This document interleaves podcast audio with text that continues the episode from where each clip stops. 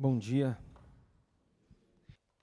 Que bom que nós estamos aqui e vamos para a quarta mensagem de cinco em que nós estamos falando do nosso jeito de fazer as coisas. Temos durante dois meses falado a respeito do que, reafirmando do que nós queremos ser. Nós falamos que queremos ser um sinal da presença do reino de Deus e para isso nós vamos viver em devoção a Cristo, viver em comunhão, em comunidade, viver em missão com a cidade. E tem um jeito de fazer isso. Falamos de fazermos com profundidade, relevantes na palavra, e que isso só é possível porque toda palavra é inspirada por Deus. Então, por trás de toda mensagem do Senhor existe o Espírito Santo. Falamos de fazer isso com afetividade, acolhedores nos relacionamentos e falamos semana passada de falar, fazermos isso com simplicidade e, e fomos confrontados com a tentação do diabo a Jesus, como o diabo tentou Jesus ali, entre outras coisas, na questão do status, de merecer receber as coisas, e de que simplicidade é entender que a gente não merece, de que a gente não precisa, de que reconhecimento é, é, é, nós não devemos exigir isso, nem lutar por isso, até porque toda a honra e toda a glória é do Senhor. E hoje a ideia é falar um pouquinho a respeito de atualidade. É, contemporâneos na forma. E para isso, nós vamos fazer alguma coisa diferente hoje. Começando pelo fato de que é, eu vou dividir a palavra hoje um pouquinho com outra pessoa, que vai contribuir conosco. E também vai ser diferente no sentido de que vocês vão poder fazer perguntas, caso desejem. Ou perguntas, ou a intervenção que entender que deve. Alguma contribuição, alguma, algum esclarecimento que acha que, que seria bom ter. Isso a partir de agora. Então, se você já tiver alguma coisa, levanta a mão. Eu acho que não vai ter ainda. Mas se tiver durante a minha fala e a do Marcelo, é, fiquem à vontade. De maneira que a ideia é trazermos um panorama de um pouquinho, um pouquinho a respeito do nosso tempo. O tempo que a gente vive. Em Atos 13, 36 está escrito, Paulo falando que Davi reinou é, é, a sua geração, durante a sua geração, para a sua geração. Davi viveu o seu tempo. Davi viveu no seu tempo. Davi não reinou a geração passada, Davi não reinou projetando a geração que ainda não existia, mas o seu tempo, a sua geração. Então nós vamos tentar dar uma pincelada em algumas coisas é, a respeito do tempo que a gente vive. Então é um rápido panorama. Não daria para a gente trazer um panorama completo, é, total. Vamos tentar abranger o máximo possível. Como, por exemplo, nós vivemos num tempo pluralista maior do que monoteísta. Existe hoje uma diversidade muito grande. Aqui eu já estou entrando num aspecto mais religioso, de fé, mas não só. Não muito tempo atrás nós tivemos uma reunião aqui em que eu fui levantar essa questão para uma pessoa, uma reunião da associação. Aí a pessoa, eu olhei para a mesa de bebidas ali, os refrigerantes e sucos que estavam sobre a mesa. Eu falei, veja a diversidade que tem. E quando nós éramos mais novos, eu era criança, você também, tinha dois, três tipos, se tanto. Hoje em dia é uma diversidade, é muito plural. E, e, e, e cresce a cada dia é, mais opções. Global maior do que regional. As fronteiras caíram. Aquilo que a gente às vezes via num filme, numa série, é, alguém contava porque foi lá para é, um outro país e, e, teve contato com um budista, com um muçulmano. É, vizinho de porta. Gente dá bom dia para a pessoa hoje. Então, porque hoje é muito mais global. Tudo bem que quando a gente pensa num contexto rural, a, as crianças, adolescentes, a, o mesmo adulto de um contexto rural pode ter menos tempo de acesso mas tem acesso a quase tudo também que alguém de um contexto urbano, é, é, de uma metrópole tem, porque é muito global hoje em dia. E global no sentido, inclusive, daquilo que acontece hoje numa, num Oriente Médio, numa Ásia. É, um chinês espirra lá sete da manhã, sete e cinco, já afetou aqui a nossa realidade. Também é muito mais relativista do que absolutista. Cada um tem e acredita na sua verdade. É um contexto que não existe mais certo e errado. Existe a sua verdade, existe a minha verdade, é a pós-verdade. As pessoas criam, falam, colocam o que querem, o que pensam, o que desejam, o que sonham, o que acham que é melhor, e sem se preocupar muitas vezes se aquilo vai afetar ou como vai afetar o outro. É, e, e, eles não se importam que você tenha a sua verdade, eles só se importam se você não deixar eles terem a deles. Então cada um pode ter a sua. Um contexto muito mais intuitivo do que racional. Então, penso, logo existo, do, do filósofo francês, já para os nossos tempos, para essa sociedade, não cabe. É muito mais aquilo que se sente, a percepção, sensorial está em alta. Está sentindo? Puxa, se você está sentindo, está valendo. O que importa é que você está sentindo. Então as pessoas fazem porque estão sentindo, se não sentirem, não fazem. Eu não, não, não, quando eu vou lá, eu não sinto nada, não, volto mais lá. Porque querem sentir. O ecológico maior do que o industrial. A ênfase na sustentabilidade do planeta, o engajamento é, é, nessa área, é, aquilo que é, que é politicamente sustentável, é, agora, e é legal, tá? Não estou falando mal, não. Né, os canudinhos, né? Não usar mais canudinho de plástico. Esses dias eu vi uma postagem de canudinhos feito com sementes de abacate. É, não só os canudos, mas os talheres também. O hedonista, maior do que o produtivo. A busca pelo prazer a qualquer custo. A pessoa não quer mais viver para trabalhar. É, ela trabalha para viver. Então aqui também, mas por exemplo, você vai para São Paulo, uma coisa que chama muita atenção nos anúncios dos novos empreendimentos é a varanda gourmet. O cara tem um espaço lá, por menor que seja, na varanda do prédio, é, da, do, do, apartamento dele, para ele se sentir, nossa, eu, tô, eu, eu não estou me matando é, é, é, de trabalhar apenas. Está valendo a pena eu trabalhar, porque, olha, eu posso viver um pouquinho.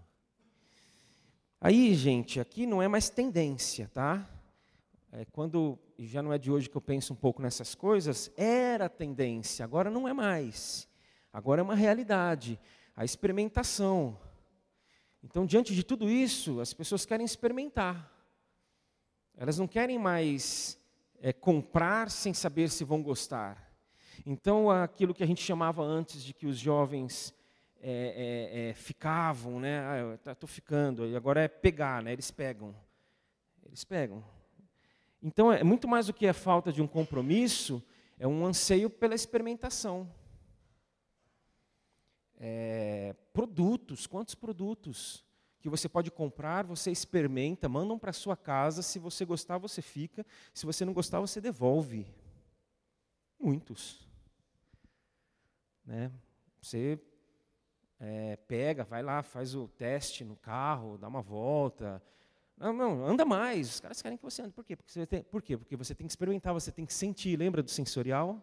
O que você sentiu quando você dirigiu esse carro? Então, a experimentação, a interação. Eu não vou entrar muito na questão da interação, porque o Marcelo vai, eu sei disso. É, mas a interação. Hoje não é mais é aquela coisa unilateral. Um fala e o outro recebe. Não, não se aceita mais as coisas de cima para baixo. É, não, agora você tem que, você tem que aceitar. Não, não, não dá para questionar. Não tem espaço para dúvida. Então, é, é, o conteúdo hoje é interativo. Eu me lembro quando um jornal no SBT, um tempo atrás, quando essa questão da interação estava tava em ebulição. O cara ligava no meio do jornal, soltavam lá uma notícia, aí a pessoa podia ligar, ficava na bancada lá do Carlos Nascimento.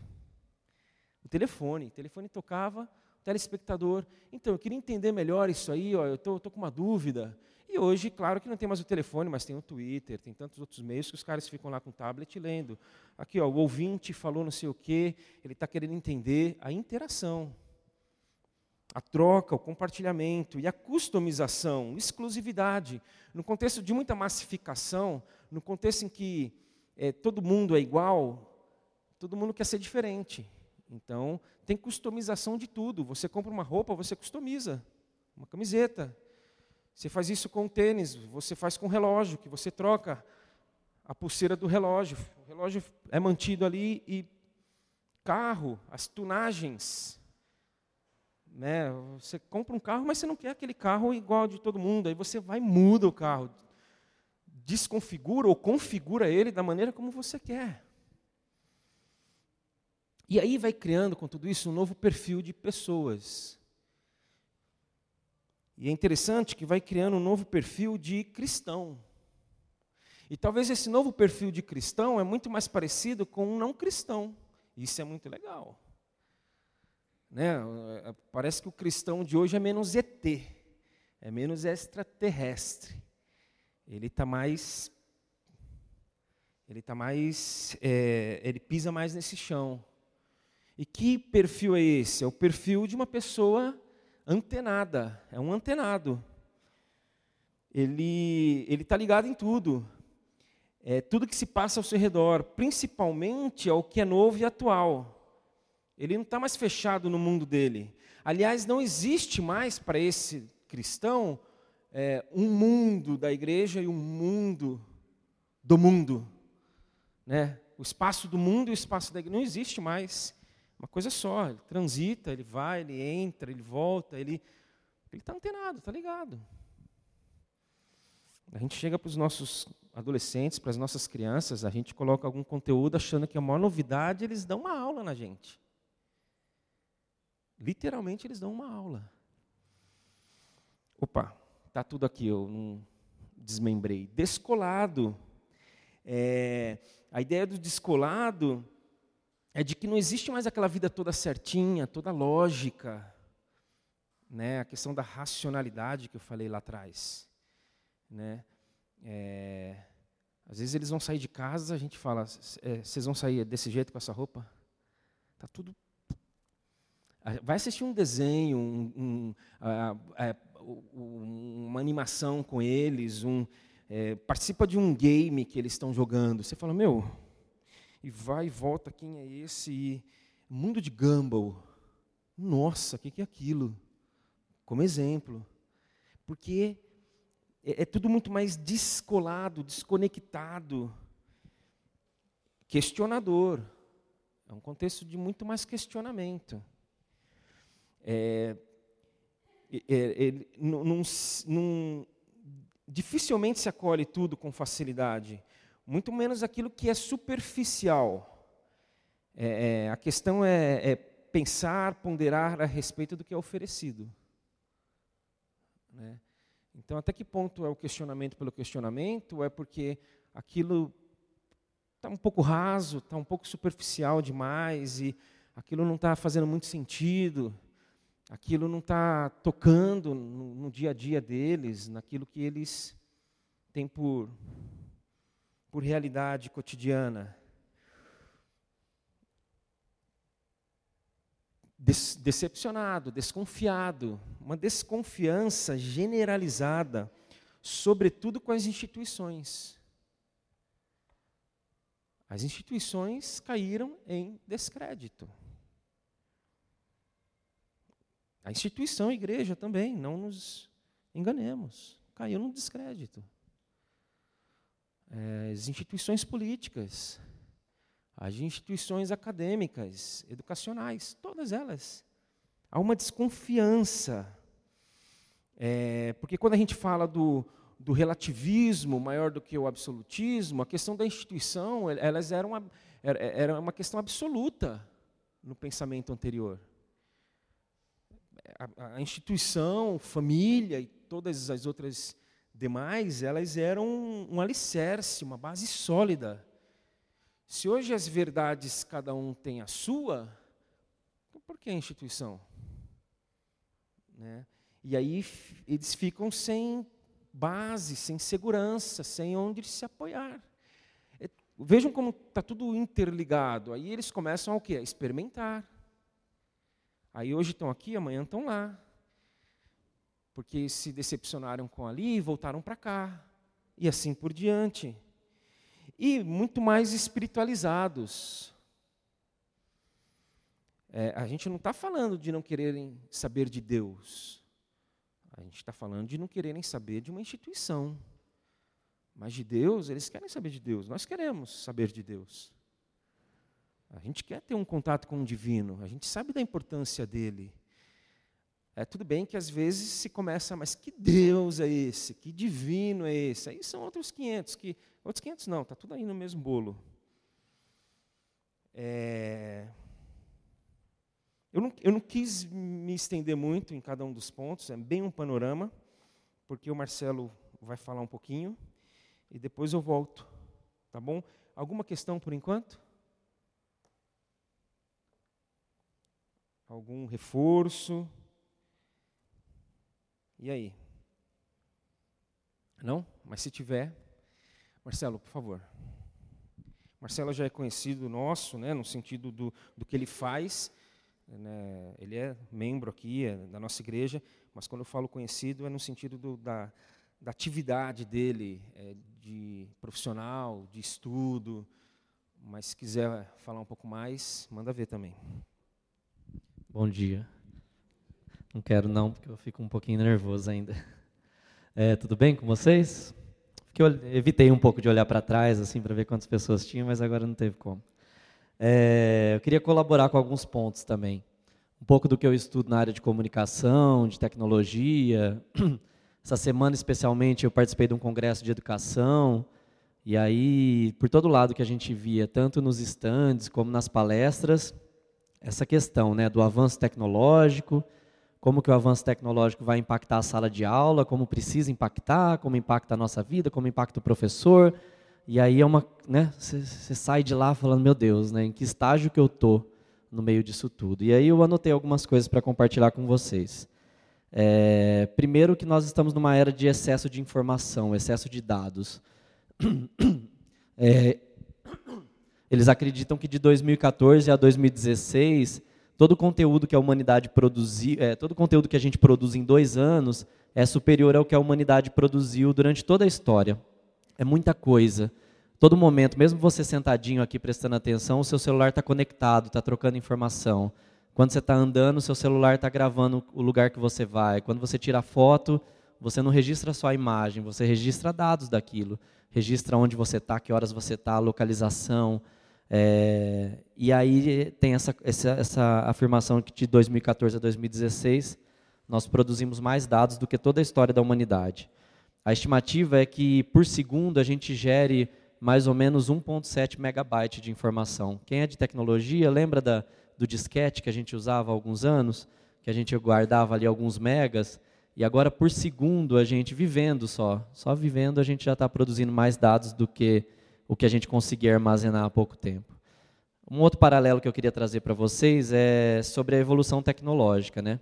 Pensa em 50 milhões de usuários. O avião ele demorou 64 anos para atingir 50 milhões de usuários.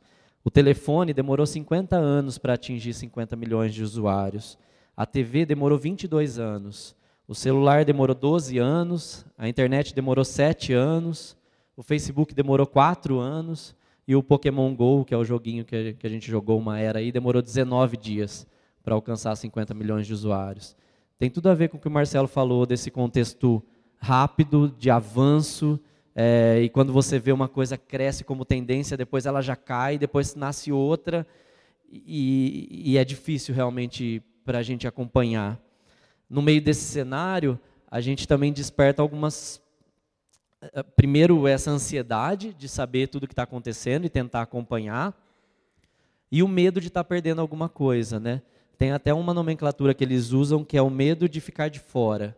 É o medo de que enquanto eu estou aqui, se eu deixar meu celular no modo avião, eu estou perdendo as coisas que estão acontecendo lá fora. E o que, que eu estou perdendo? Né? Será que é alguma coisa relevante? Será que não é? é 75% dos adultos já passaram por isso. Esse medo de ficar uma semana desconectado e não saber o que aconteceu. É, e é por isso que a gente se submete a uma situação que hoje é muito comum, eu não sei se, se para todos, que a cada pelo menos 15 minutos a gente tem uma interrupção digital. Chega uma notificação, a cada 15 minutos você dá uma olhadinha no celular. Se você trabalha no computador conectado o tempo todo, a cada 15 minutos em média você muda de aba ali, dá uma olhadinha se chegou algum e-mail para você, se alguém mandou alguma coisa. Eu sei que não é a realidade de todo mundo, mas é um pouco do geral do que a gente tem, tem visto. Né? Na área de negócios e, e empresas, não mudou muita coisa. Mas, ao mesmo tempo, não mudou quando a gente fala que o sentido do negócio ainda é fazer negócio, ainda é ter lucro, ainda é vender, ainda é comprar. Mas algumas características das empresas mudaram bem profundamente. As empresas que estão crescendo hoje, estão avançando muito rápido, elas se inspiram na confiança do consumidor. É, por exemplo, o Airbnb, não sei se todo mundo conhece. Você pode viajar para um lugar e alugar uma casa de uma pessoa ou um quarto dentro da casa da pessoa para você ficar. Eu já fiz isso quando eu viajei. A pessoa alugou o quarto dela para que eu pudesse ficar. Isso é um relacionamento de confiança com uma pessoa que você nunca viu. Você confia na avaliação do perfil dela ali, fala não, ela ela tem cara de ser de confiança, né? É, as pessoas já falaram que ela é de confiança aqui. É, então eu vou falar os pontos para vocês. Inspiram confiança, incentivam o compartilhamento. Então não faz sentido eu ter uma casa numa cidade turística e não poder e ter um quarto fechado ali e não poder disponibilizar meu quarto para as pessoas entrarem, participarem, conhecerem minha realidade, conhecerem meu bairro. Permitem a customização, o Marcelo também falou muito disso.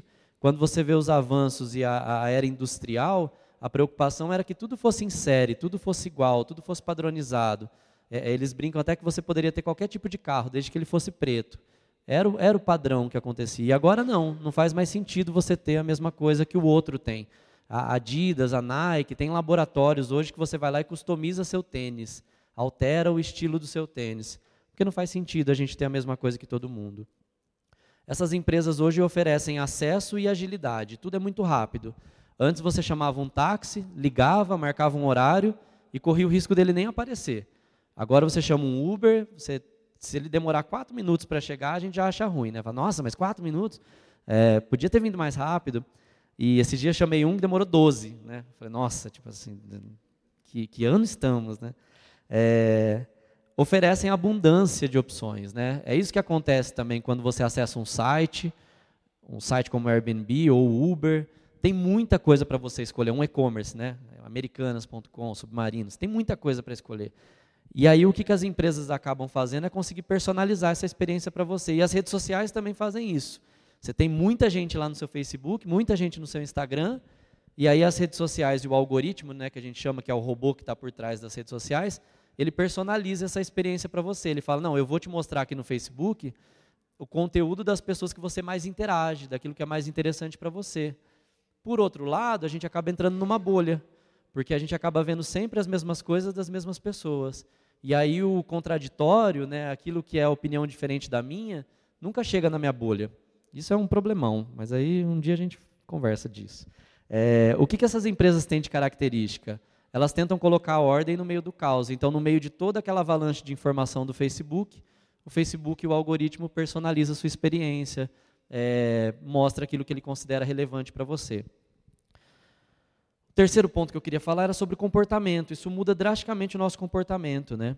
é, principalmente entre os jovens, entre os mais novos, entre os adolescentes, que são que a gente considera os nativos digitais, né, que já nasceram com essa realidade toda imersa, eu passei por uma etapa que eu via a desconexão e a conexão. Mas para os mais novos é só conexão. Né? Por mais que ele saia do computador em algum momento, ele saia do celular, ele não tem aquela noção de que ah, eu, me, eu estou offline, eu desconectei, eu não o Face dele está aberto ali, as coisas estão acontecendo, né, as interações acontecem. É, entre os adolescentes, eles costumam ficar em média três horas por dia consumindo vídeo. É, é muita coisa. Entre os jovens, 38% afirmam que preferem mandar uma mensagem e 15% falam que preferem conversar pessoalmente. É, eles acabam acreditando que 3 a cada 10 jovens, numa pesquisa recente que fizeram, 3 a cada 10 jovens mandam mensagem para os amigos ou para os pais, mesmo quando estão na mesma casa. Mesmo quando estão. Eu, né? Eu prefiro bastante mandar mensagem do que ir lá falar. É, enfim. E cada vez nós somos menos capazes de, de se concentrar em apenas uma tarefa. É difícil para a gente falar, não, agora eu vou focar só em ler. E aí chega uma notificação, né? Aí você vai para lá, aí, eu, aí lançaram uma música, aí você volta para cá. Aí você lembrou que você esqueceu de alguma coisa, sua agenda apita. É, tá difícil para a gente se concentrar em uma coisa só. Tá difícil a gente ter paciência também, tá? Essa coisa da agilidade do Uber chegar em quatro minutos é difícil quando ele precisa de um pouquinho mais de minutos. A gente não está disposto a esperar. É, o acesso à internet também no Brasil, só para vocês terem uma ideia, é, os dados mais recentes de 2019 falam que quase 70% da população já tem acesso à internet. Não acesso constante, não acesso diário, mas tem acesso. A média no Brasil é maior que a média mundial. O mundial é 57%. Então, ainda tem muita gente que não tem acesso à internet. A gente está super privilegiado aqui interior de São Paulo, 4G, São Paulo, mas mesmo no Brasil, quando você vai se afastando um pouco mais, você não vai ter tanto acesso. É, 53% dos consumidores afirmam que fecham o site se ele demorar mais que 3 segundos para abrir. 3 segundos. Né? Eu trabalho com agência, né? a gente trabalha com geração de conteúdo, e a gente sabe que se a gente não chamar a atenção do consumidor em 5 segundos, ele pula o nosso vídeo. Ele pula meu, meu stories ali, ele, ele não presta atenção. E aí, como que você passa uma mensagem em 3 segundos? Né? É, e aí, por último, no meio desse caos todo que a gente está falando, a gente sente que tem alguns desafios para o futuro, né? E eu estou muito feliz assim dos lugares que eu estou indo, que eu, as palestras que eu tenho assistido, eu estou ouvindo muitas pessoas reforçando esses três pontos que eu vou falar para vocês. O primeiro é, é, o desafio de não deixar ninguém para trás. No meio dessa avalanche de informações, das coisas que a gente quer ver, das coisas que a gente quer consumir, não se esqueçam de quem não tem. Não se esqueçam de quem não tem acesso não se esqueçam de quem tem acesso, que não basta ter acesso à internet, precisa ter uma educação para usar a internet. Precisa ter a internet para saber procurar conteúdo relevante, ler coisa boa, crescer, estudar. É, que legal que o EAD está crescendo. Então vamos tentar levar o EAD para lugares que não tem faculdade, vamos ampliar a formação das pessoas. Então a primeira regra, o nosso primeiro desafio para o futuro, não deixar ninguém para trás. É, segunda, segundo desafio para o futuro, os negócios funcionam para as pessoas. As empresas podem buscar lucro, a gente pode buscar resultado, resultado cada vez maior, mas não se esqueça que o seu negócio está aqui para servir as pessoas. Essas empresas de tecnologia que estão crescendo muito rápido é porque elas se baseiam nessa relação de consumidor para consumidor. Não é mais aquela coisa, a grande indústria se relacionando com seus clientes. É, e por último, o último ponto que eu queria deixar para vocês é que no meio dessa avalanche de dados que a gente produz, existe uma preocupação muito grande com privacidade para que você tenha direito à sua vida digital resguardada a você. O governo não pode ter acesso aos seus dados, as empresas não deveriam ter acesso aos seus dados. É, e aí é uma discussão muito grande, porque os dados hoje são como ouro né, para a gente. Se eu tenho acesso aos seus dados, eu consigo apresentar uma propaganda personalizada para você. A chance de você fechar negócio comigo é muito maior. É, mas existe uma preocupação, tanto em legislação, na Europa, já estão se discutindo bastante coisa sobre dados. No Brasil também tem uma lei já muito boa sobre dados do Marco Civil. É, então, ao mesmo tempo, assim, não se desesperem, não estamos entregue à deriva no meio disso tudo. Existe muita gente pensando sobre o futuro da comunicação, o futuro da tecnologia, e pode ser um futuro interessante. Beleza? Sobre isso. Obrigado. Não. Se tiver, não tem problema. Se não tiver, também não tem problema. Menos problema ainda. Obrigado. Eu que agradeço, a gente que agradece, Marcelo, mas ele continua aqui, tá? Qualquer coisa ele volta numa boa.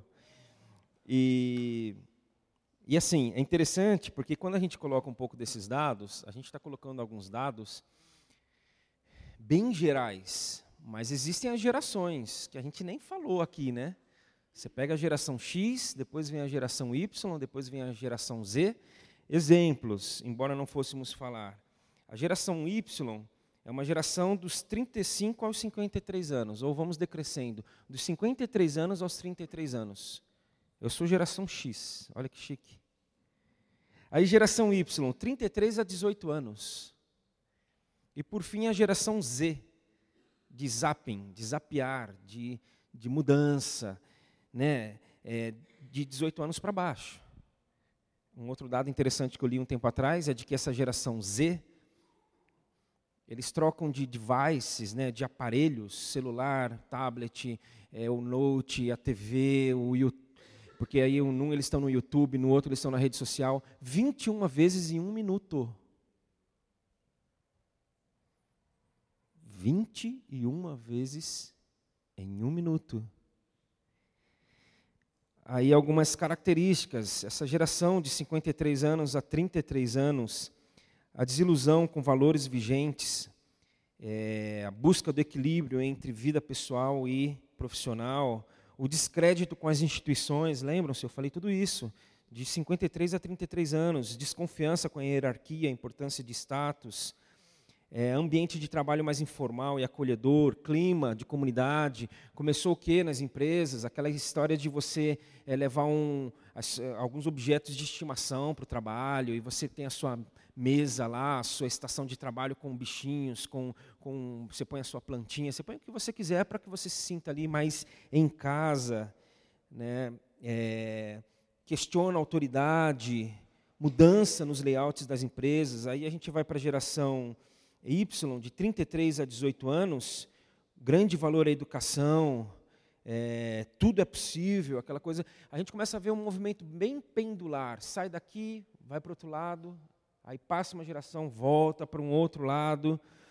É, só faz o que gosta e surpreende, eles são multitarefas, ansiosos. Vê quantas pessoas extremamente ansiosas que você pega dos 35, 33 anos até 18 anos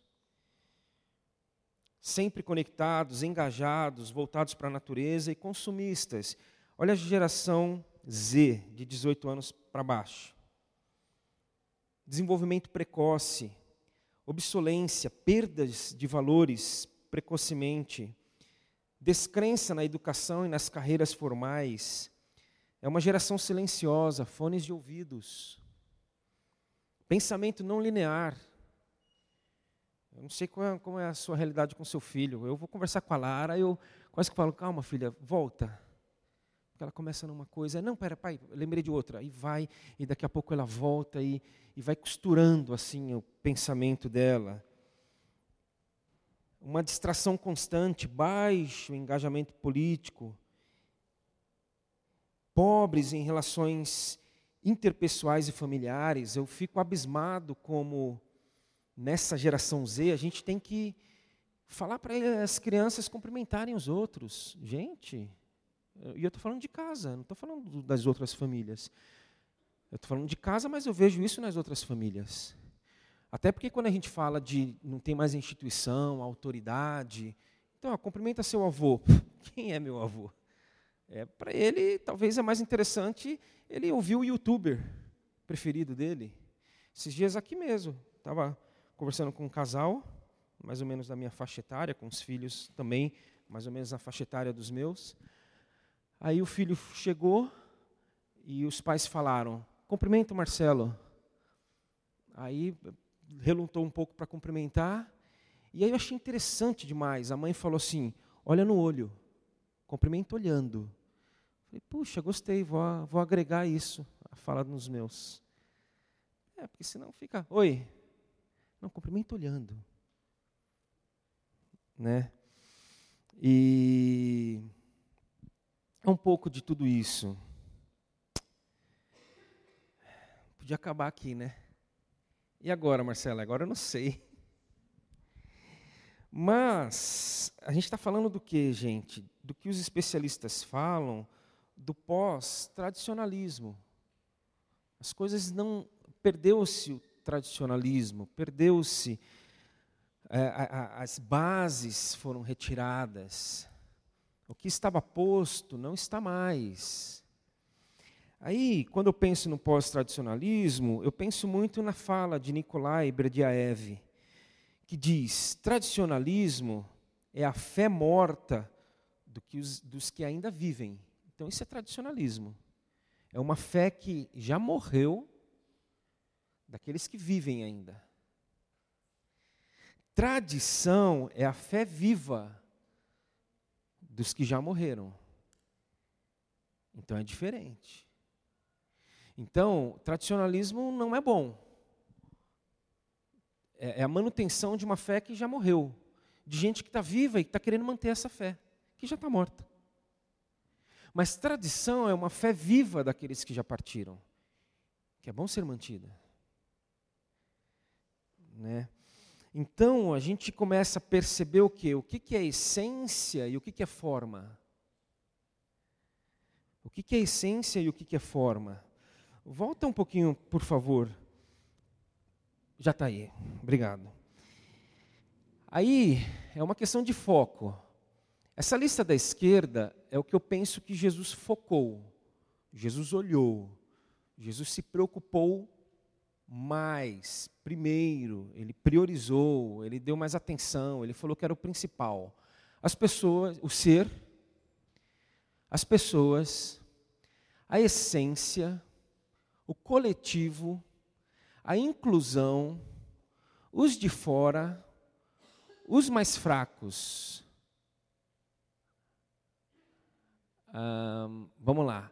E a igreja? O fazer as coisas, a aparência, o individual, a exclusão, os de fora, os mais fortes. Eu bobiei. Tem, essa aqui é só metade da lista. Tem a outra metade. É, deixa eu ver se eu consigo, embora não esteja projetado, ler. Vou ler pelo menos, da esquerda ainda, que é a que Jesus focou. A lista continua, prestem atenção, por favor. Ele focou o dar, a inovação, a jornada, o ordinário, a cura, a transformação e a multiplicação.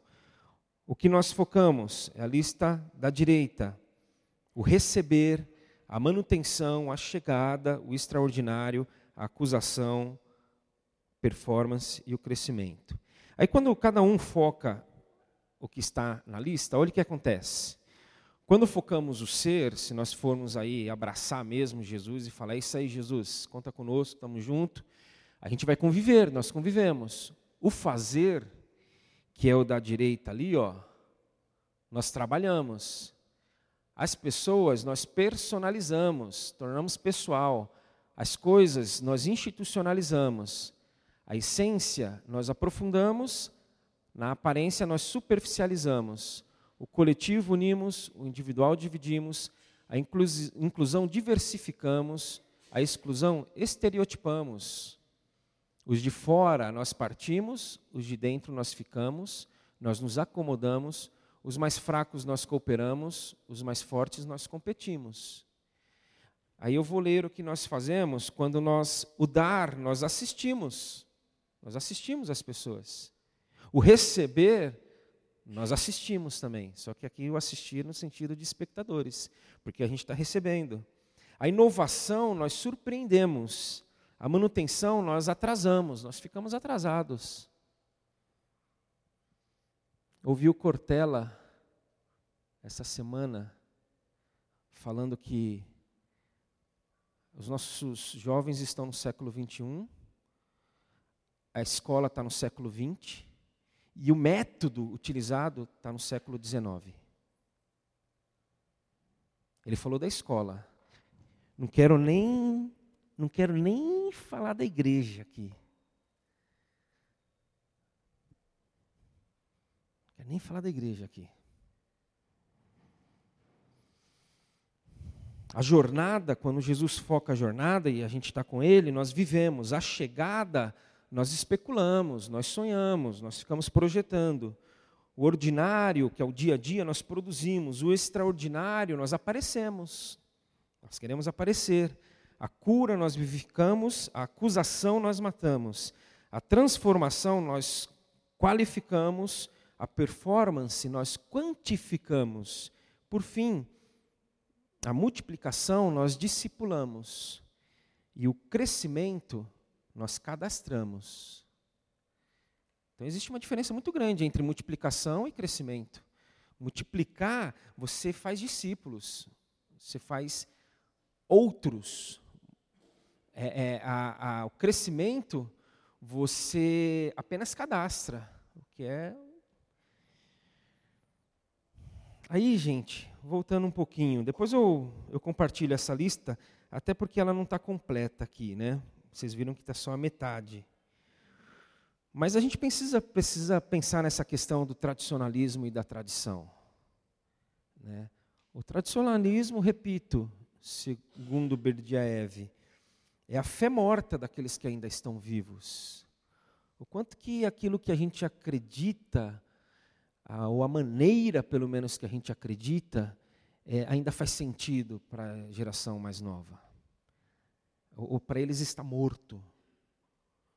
E a gente vivo, a gente tenta manter uma coisa para a gente. É, então eu penso em duas coisas, entre tantas. É a questão do Espírito Santo. A gente precisa do Espírito Santo nos conduzindo. Precisamos. O Espírito Santo precisa estar permeando a gente, o nosso pensamento, nossa, os nossos sonhos, as nossas vontades, os nossos interesses, as, os nossos olhares, se ele não nos conduzir, a gente vai se perder em meio a tudo isso aqui. Porque é muito rápido. O, já faz uns anos, até porque ele já faleceu, então foi antes, claro. É, é, Samitiba disse que a, a diferença da, entre as gerações está diminuindo. Então, a, o que, a mudança de, de geração está encurtando. Então, uma criança de oito fala para o irmão de cinco o seguinte: é, é, na, na, minha época, no meu tempo, uma criança de oito para um de cinco. Então, tudo muito acelerado, muito rápido, que o Espírito Santo nos, nos leve, nos conduza e nos preserve em toda a verdade. E outra coisa que eu quero falar antes de encerrar é Relacionamento. Nada substitui o relacionamento. Nada. Nada. É, Deus é um Deus de relacionamento. Deus ele não é um Deus virtual. Deus ele é um Deus real. Os nossos relacionamentos, e a gente não está aqui falando contra toda a tecnologia, a inovação, a internet, não. Estou falando que tudo isso deve nos levar a relacionamentos reais, não virtuais. Né? Então, o Espírito Santo nos conduzindo, nos orientando, derramando graça para que vivamos relacionamentos e, sobretudo, nós precisamos, como igreja, abrir espaço para essa geração. Aquilo que para nós é, é, eu já falei aqui para alguns adultos, alguns idosos, já falei para alguns deles. É, essa estruturação de igreja, eu perguntei para alguns deles: você precisa? Você ainda precisa de uma estruturação de igreja? Para você manter a sua fé, para você viver a sua fé? Não, é, não precisa mais. Você não vai se perder mais. Então a gente tem que pensar numa estruturação, numa caminhada para quem? Quem que ainda precisa? Quem? Então não é pensar um em detrimento do outro. É pensar em todo mundo. Mas quem que já está firme o bastante ali? E que por estar firme tem condições de abrir espaço, abrir mão e, e falar, ó, para vocês isso aqui é um grande desafio, é maior do que o que a, é, o desafio é maior do que o que a gente imagina. Porque, como se diz, é trocar o pneu furado do carro com o carro andando. O, o mundo não vai parar para a gente tentar se ajustar. A gente tem que tentar se ajustar enquanto a coisa está andando e cada vez mais rápido. A gente fica na crise. Ah, vamos para um novo espaço. A gente põe tecnologia nas salas ou é, é a tecnologia a gente tem que entrar com ela porque eles estão acostumados com ela, ou a gente tem que entrar com uma outra, com aquilo que falta para eles. Eu tenho um amigo que dizia o seguinte na criação do filho dele. Eu falei, que interessante. Ele falou, eu seguro o máximo possível. Isso, o filho já está maior, isso foi já passado alguns anos isso. Ele falava, eu seguro o máximo o videogame. Por quê? Porque eu sei que vai chegar uma hora que não vai ter jeito mais de segurar. E eu estimulo o máximo ele estar tá na terra, no chão, é, brincando descalço, subindo em árvore, andando na lama. Por quê? Porque eu sei que um dia isso vai acabar. Então o olhar dele era duplo. Para aquilo que um dia vai ser inevitável, eu seguro. Para aquilo que um dia não vai ter mais, eu estimulo. É, é um caminho interessante de se, de pelo menos a gente pensar. De pelo menos a gente pensar. É, alguém? É ruim quando a gente tenta abrir um espaço assim e ninguém fala, né, Marcelo? A gente fica pensando, ou todo mundo entendeu tudo ou ninguém entendeu nada. E, e todo mundo entender tudo nunca existe. E ninguém entender nada, nossa, aí é perigoso demais. É, se alguém quiser fazer alguma colocação, tirar alguma dúvida, eu fico louco para dar esse microfone para os mais novos aí. Estou vendo alguns aqui presentes, mas eu não vou fazer isso. Mas só para ouvir alguns depoimentos. Mas alguém, senão a gente vai orar um pouco. E é um pouquinho do que a gente queria trazer hoje nesse tema atualidade. Temos poucas respostas. Temos algumas dúvidas, mas um grande anseio de que é, todos nós, mas sobretudo é, os mais novos, eles de fato têm um relacionamento com Deus. E como é que a gente pode facilitar isso? É, como famílias, ótimo, eu, eu não tenho dúvidas disso. Mas e como comunidade, como é que a gente faz isso? Né? Como é que a gente faz isso? Nós vamos sair com os adolescentes daqui a pouco. É, nós vamos estar com eles hoje à tarde. O que, que a gente vai fazer? Ah, não sei direito. A gente vai estar com eles. É, é um pouco disso, gente. Última chance. Mais alguém? Daniel, por favor.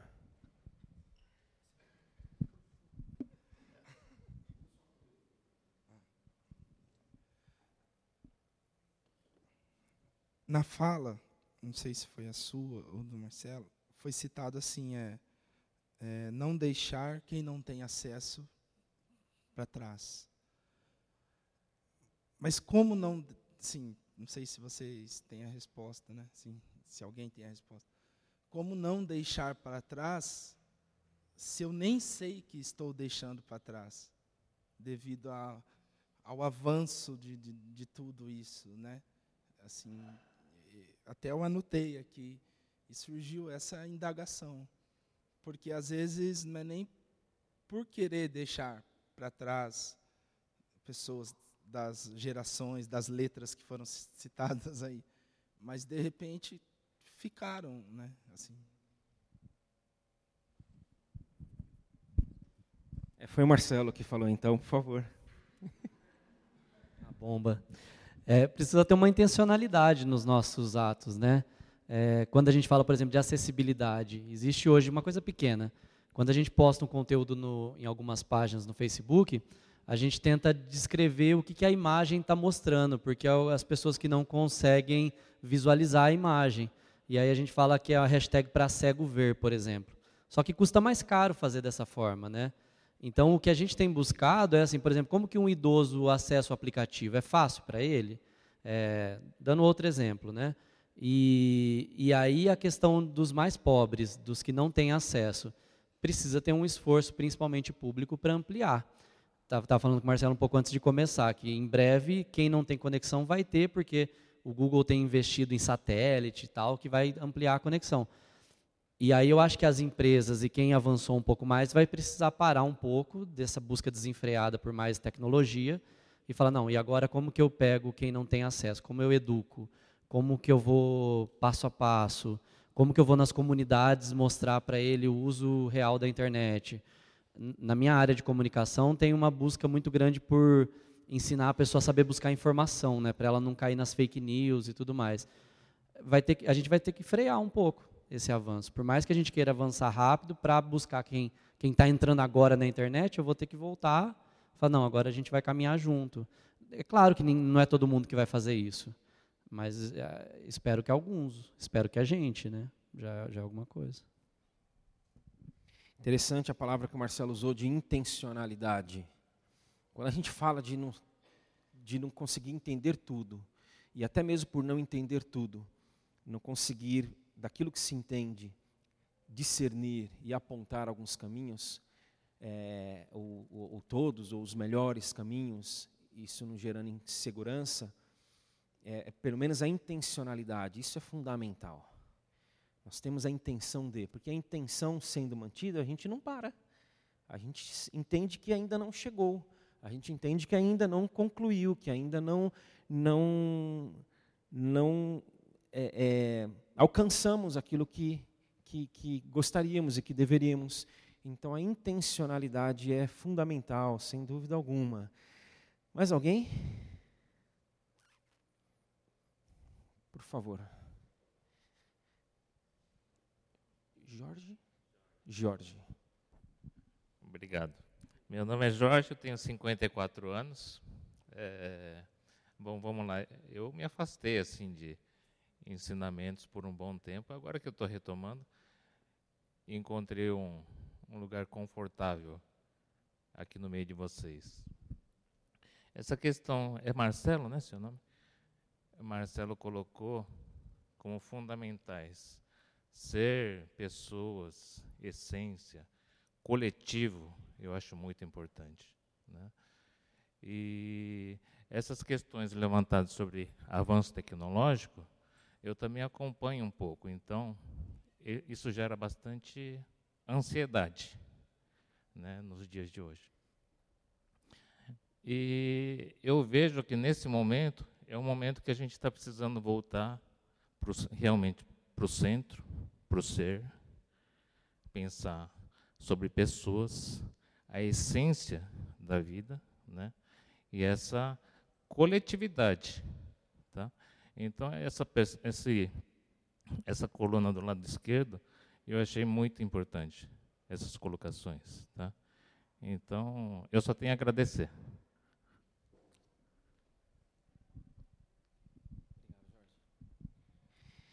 E é interessante que a, a, o destaque do Jorge, porque até na questão teológica se diz o quê? Quando a gente tem dúvida, vai para Jesus. Não, mas Paulo falou, não, mas o Antigo Testamento, não, mas é, tal texto conflita com tal texto. Quer concluir, quer ter uma palavra final, uma palavra mais assertiva e segura, vai para Jesus. Então a coluna da esquerda é, é, é a gente ir para Jesus. Bia. Eu acho que na educação que nós temos hoje, nós entramos na, na questão assim fundamental da educação, né, que, é, que geram bastante discórdias, opiniões diferentes entre nossa sociedade de hoje. Né? Então, isso não sei se foi colocado lá atrás por algum tipo de, de movimento, mas sem entrar nesses, nesses detalhes assim de, de conflitos de pensamentos, né? eu acho que nós poderemos caminhar junto, coletivamente e cada vez mais é, de uma forma mais sólida, é, realmente voltando nesses centros, é ser, pessoa e coletivo. Tá? O que vai ser ruim para a coletividade, eu acho que basta a gente pensar e, e repensar e não fazer. Né? Se é ruim para o outro, opa, vamos repensar.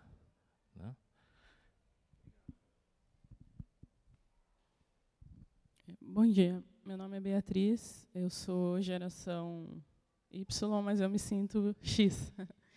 É, é um pouco assustador, para mim foi um pouco assustador. É, embora eu já saiba, a gente acompanha né, a evolução tecnológica, dá um pouco de medo, porque eu acho que a gente tem perdido muito essa questão do relacionamento. Né? Eu acho que, pelo menos eu, eu não consigo mais encontrar os meus amigos, às vezes três, quatro, cinco meses sem ter um tempo porque está tudo tão rápido e a facilidade que você tem de conversar, né? Mas eu acho que essa questão pessoal, calorosa, eu acho que tem se perdido muito. Eu acho que é um é uma linha muito fina em avançar, porque o mundo está avançando, a gente não pode ficar para trás, mas, ao mesmo tempo, não perder essa essência do coletivo. Eu, eu vivi dois anos na África e não chegou ainda essa internet que tem aqui, essa questão toda. E o gostoso de lá é que você entra num táxi coletivo e não tem ninguém com foninho, com iPhone. Então você consegue conversar com as pessoas, você consegue se relacionar. No momento das refeições, né, não tem uma televisão ligada, é todo mundo ali junto. Então, assim, é aquela coisa muito gostosa, a televisão compartilhada, sabe, à tarde, à noite, há 50 anos atrás aqui era assim, os vizinhos vêm assistir. Então, eu fico pensando assim, como que a gente pode fazer? Né? É, a gente precisa né, acompanhar né, a evolução, mas nessa questão, para que ela não se perca, para que a gente não, não, não venha a perder isso. Né? Eu uso muito a internet, mas eu sinto muita falta né, do coletivo, do compartilhado, do estar tá junto, do querer comer na mesa e um não está na televisão, o outro não está no quarto. Né, eu não sei, não tenho resposta.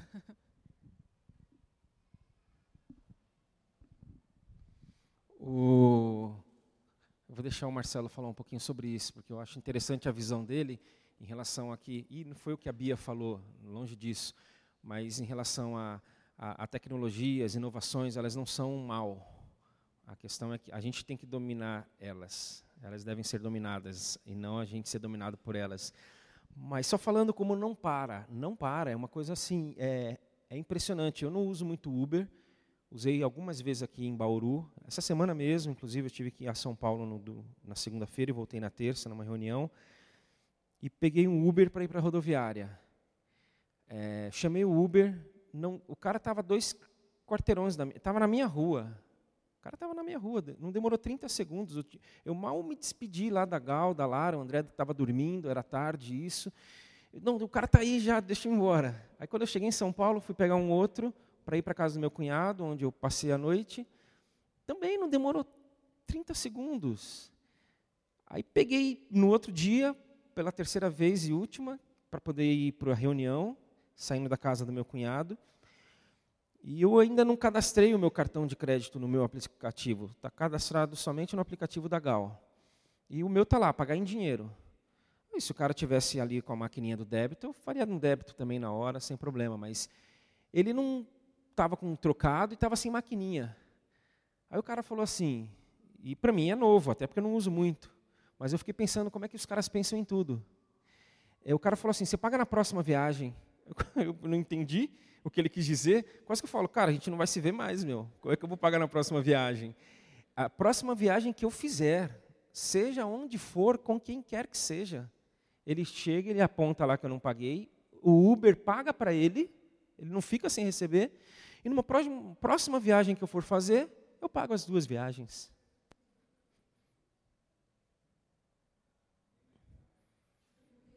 Gente, é, é, é, é, pensa-se em tudo, solução para tudo. É o famoso fiado. É, eu, eu, ninguém tem resposta, né? Eu acho que é, o que a gente tem é um esforço de não deixar, né? Eu com os meus amigos, de vez em quando eu consigo quebrar. Eu estou muito imerso nesse ambiente. E aí tem hora que eu me esforço, mas, mas é um esforço mesmo, assim. Fala, não, não vou conectar. Não, eu vou marcar aqui em casa. Não, eu vou visitar quem eu falo que eu vou visitar e eu falo há três anos que eu vou visitar. É, eu vou ligar, né? Eu não vou mandar a mensagem a hora que a pessoa vê. E, mas assim, toda vez é um esforço. Eu sinto que eu tenho que sair da minha situação de conforto e ir para o caminho mais difícil. E aí tem hora que eu não quero, eu falo, não, vou mandar mensagem, não, eu vou curtir a foto aqui, a pessoa já sabe que eu gosto dela e ela vai entender tudo. É, mas é, o emoji já diz, já diz tudo, não precisa ir lá, né? Então, é isso. Assim, tem que se esforçar. A gente vai ter que se esforçar mais do que a gente pensa. E eu acho que a geração nova talvez não tenha ideia do quanto isso vai ser desgastante para ele. Para nós é um pouco mais possível, mas, mas vai ter que ser assim. É, é, a gente já está imerso nessa realidade, ela não vai mudar. Tem uma frase que eu gosto muito que eu falei de uma outra vez que eu falei aqui, que é é a gente lidar com o mundo da maneira como ele é e não da maneira como a gente gostaria que ele fosse. É claro que a gente pode ter o desejo que ele fosse diferente e buscar um mundo diferente, isso eu concordo. Mas o fato é que é assim, né? As pessoas estão se relacionando assim. A tecnologia já, já envolve a gente em todas as áreas. E cada um sente o impacto dela de alguma maneira. Mas aí é o que eu imagino mesmo, assim. A gente vai ter que fazer um esforço para não deixar ninguém para trás, para não esquecer dos amigos, para não esquecer dos pais, para não, né, não, não cumprimentar sem olhar nos olhos. Aí você vê que situação, né? Tipo, a gente fazer o esforço para fazer o básico, mas é o jeito que o mundo é, né? Ainda bem que eu chamei o Marcelo, porque ó, gostei também da palavra esforço. Intencionalidade, já foi dito, agora esforço. É, existe até um, uma expressão, acho que em inglês, dessa, desse movimento, desse esforço, que é as pessoas vão para um restaurante, por exemplo, os amigos vão para um restaurante e, e deixam numa cesta, no canto da mesa, todos os celulares. Existe um termo para isso, não sei se alguém aqui se lembra é, é um comportamento, é uma mudança de comportamento. E aí eu depois eu ouvi quando numa conversa eu citei com alguns amigos e um dos amigos nessa conversa disse que inclusive tem um passo além nessa brincadeira. Não é só deixar o celular ali. Quem tirar o celular primeiro durante o jantar paga a conta. Aí é um esforço é um esforço no bolso. Bom dia, igreja. Meu nome é Ana Paula e eu sou assistente social e eu queria fazer uma colocação mediante tudo isso que nós estamos aqui vivendo, é, que eu fico aqui pensando o tempo todo, né, num público que eu ainda atendo, que é uma realidade de pessoas semi-analfabetas e analfabetas, idosos, pessoas com deficiência, e que ainda a inclusão é muito pouca. E nós, como quanto igreja, temos que estender a mão. Né? Eu tenho, hoje eu lido com isso. E aí, como que eles vão acompanhar? Não vão acompanhar. Né? Famílias de pacientes, por exemplo, que eu atendo, que cuidam, mas na hora que precisa fazer um agendamento de um exame, que é pelo aplicativo, não consegue. Então, a tecnologia está aí, não tem o que controlar, mas tem uma outra realidade que eu acho que a gente tem que estender a mão quanto igreja, quanto pessoa, que é pensar um nos outros, né?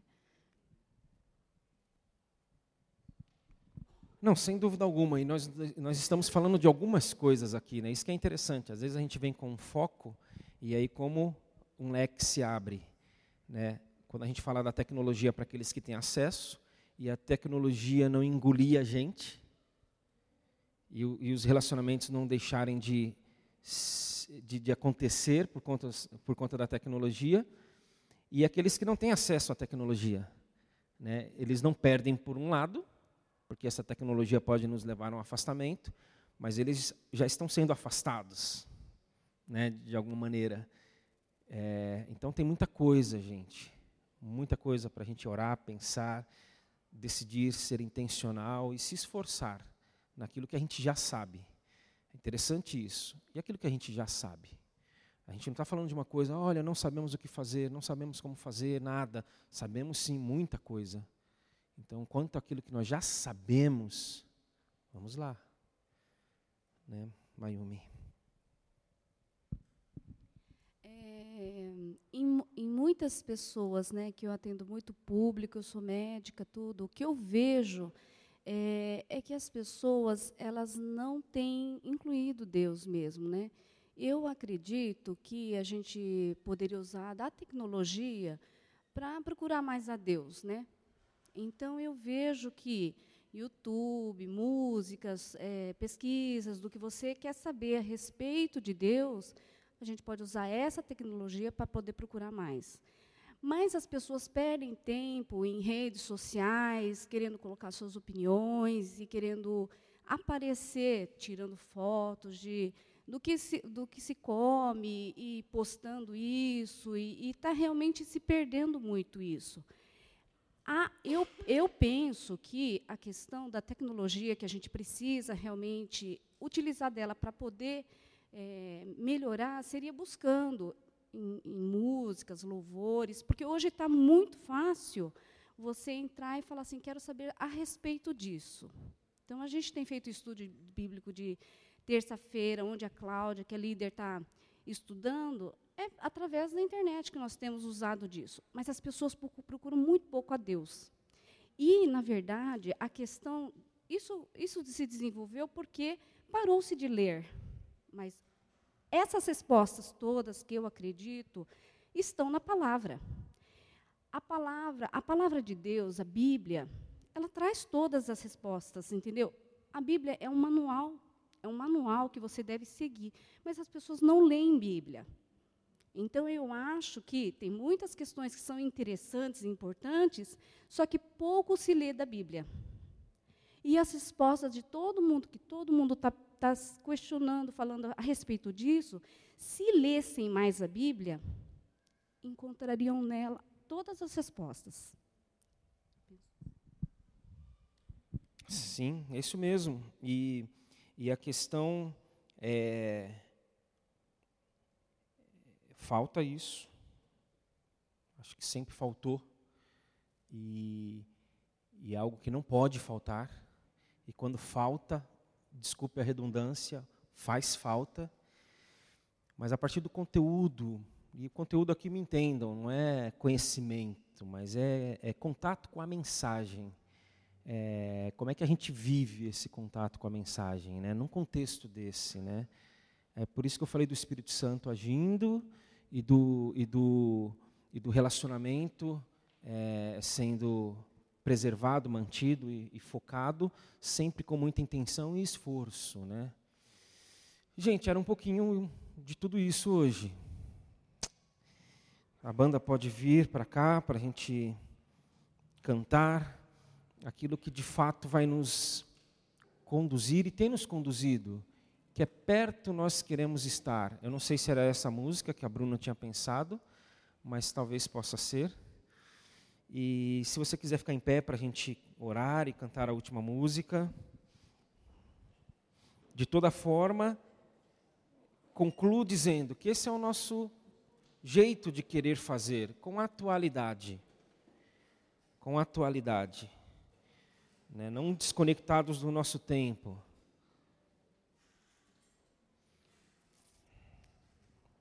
Marcelo, obrigado mais uma vez. Marcelo está aí à disposição no final, vai estar tá também compartilhando à noite. Se você às vezes quer levar para sua escola, para para sua empresa, alguma coisa relativa a esse conteúdo, tem palestras, tem muitos estudos, tem uma empresa é, específica de geração de conteúdos, de fomentação de tudo isso, de conexão de pessoas. Conversa com ele depois, pode ser muito interessante, muito legal. E então vamos pedir para o Senhor, Senhor, nos ajuda, Pai. Continua conosco, nós te agradecemos porque o Senhor está com a gente. E o nosso pedido é que o Senhor nos leve a estarmos sempre contigo. Senhor Deus, está tudo muito evoluído, muito corrido, muito acelerado. É, nós não temos controle. Mas é tão bom saber que nada foge ao teu controle.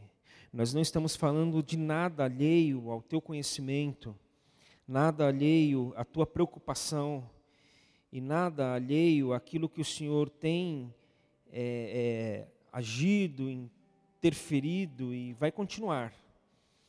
Portanto, nós queremos estar contigo, Senhor Deus, porque estando contigo, primeiro nós estaremos seguros, nossas famílias estarão seguras, nossos filhos estarão seguros, os nossos netos estarão seguros. Nós queremos não apenas estar contigo por conta da segurança, mas para podermos viver, usufruir, aproveitar a vida que o Senhor tem para nós, e não pra, somente para nós, mas para tantos quantos precisam. Então, que não pare na gente.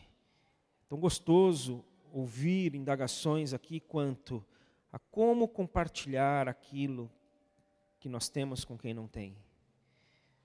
Senhor, é, nós te pedimos graça, nós te pedimos a tua misericórdia, nós te pedimos que o Senhor se revele a nós. Em nome de Jesus, amém, Senhor. Amém. Semana que vem nós vamos encerrar falando sobre generosidade, liberais nos recursos. Não só recurso financeiro, todos os recursos. Tudo que o Senhor põe na nossa mão. Todas as possibilidades. E por isso que eu fico muito feliz quando algumas pessoas hoje indagaram a respeito disso. Como a gente dividir com quem não tem. Deus abençoe a todos nós.